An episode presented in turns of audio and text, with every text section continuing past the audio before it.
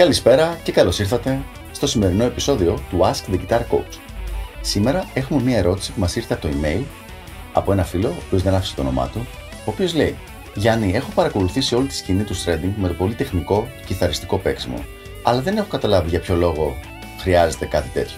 Ποια είναι η άποψή σου, φίλε χωρίς όνομα, αυτή είναι μια από τις καλύτερες ερωτήσεις που έχουν περάσει στο συγκεκριμένο podcast και πιστεύω ότι θα βοηθήσει αρκετό κόσμο η μικρή ανάλυση που θα κάνω.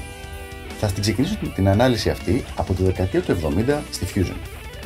Σε εκείνη τη φάση λοιπόν είχαν αρχίσει οι διάφοροι παίχτες jazz μουσικής με τους διάφορους ροκάδες να κάνουν παρέα και να κάνουν μουσική παρέα και να προσπαθούν να φτιάξουν ένα καινούριο είδος μουσικής το οποίο είχε την πολυπλοκότητα και τον ενδιαφέρον της jazz μαζί με τα ηχοχρώματα και τον εξοπλισμό που έδινε πολλές δυνατότητες έκφρασης που υπήρχε τότε στη rock μουσική που μόλις είχε πρώτο δημιουργηθεί αυτός ο εξοπλισμός.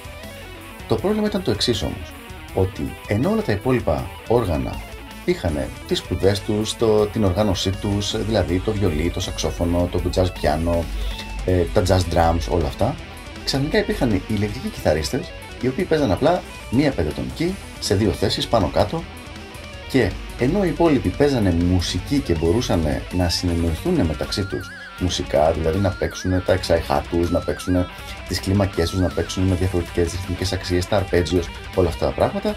Είχαν και όπως λέω εγώ το χαζό ξάδερφο τον κιθαρίστα, τον οποίο τον βάζανε όπου υπήρχε ένα κενό για να παίξει ένα γρήγορο πεατονικό σολάκι και να δώσει απλά αυτή την χρειά της ροκ κιθάρας.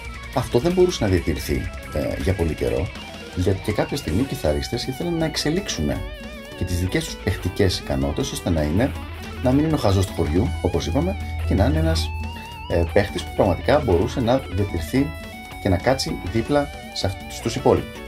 Ε, να πω ότι αυτό δεν συνέβαινε στην jazz κιθάρα.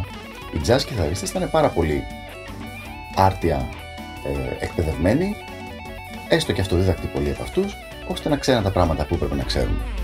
Αλλά στη rock κιθάρα αυτό ήταν ένα θέμα, δηλαδή ήταν ένα, ένα στυλ το οποίο ήταν πάρα πάρα πολύ συγκεκριμένο και βασιζόταν στις συγκεκριμένες χρειές και όχι σε γενικότερη μουσική γνώση. Οι τεχνικές λοιπόν άρχισαν να εξελίσσονται με σκοπό να μπορέσει η ηλεκτρική κιθάρα να φτάσει στο επίπεδο που είχαν ήδη τα υπόλοιπα όργανα.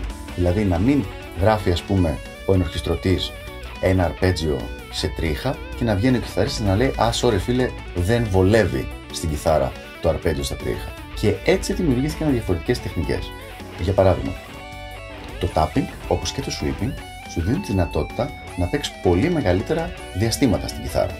Ενώ πριν, με απλή πένα πάνω κάτω, μπορούσες να παίξεις συνήθως μέχρι μικρές, άντε και μεγάλες τρίτες σε μια χορδή. Το string skipping, όπως και ο συνδυασμός πένα με δάχτυλα, σου δίνει τη δυνατότητα να παίξεις ακόμα μεγαλύτερα διαστήματα, πηδώντας πολλές χορδές και επίσης να φτιάξεις διαφορετικούς τονισμούς Κάτι το οποίο με το sweeping για παράδειγμα είναι αρκετά δύσκολο.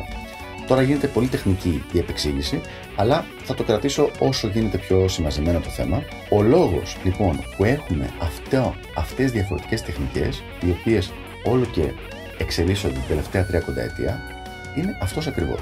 Υπάρχει μουσικός λόγος και δεν είναι απλά για να κάνουμε φιγουρά και να, κάνουμε, να παίζουμε γρήγορα στην κιθάρα πάνω. Τώρα, το πώς το χρησιμοποιήσει ο καθένας αυτό το πράγμα είναι καθαρά στη δική του διακριτική ευχέρεια και στο πώς θέλει να εκφραστεί ε, καλλιτεχνικά με το όργανο το οποίο έχει διαλέξει να παίζει.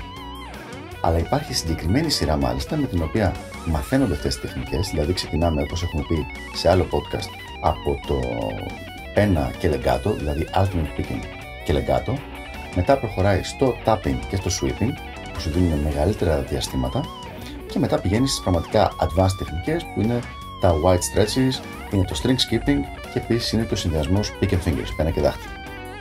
Ελπίζω να βοήθησα λοιπόν λίγο με αυτή την υπεραποστευμένη εξήγηση του συγκεκριμένου θέματος. Είμαι ο Γιάννης Αναστασάκης και τα λέμε την επόμενη φορά στο επόμενο Ask the Guitar Coach. Γεια χαρά!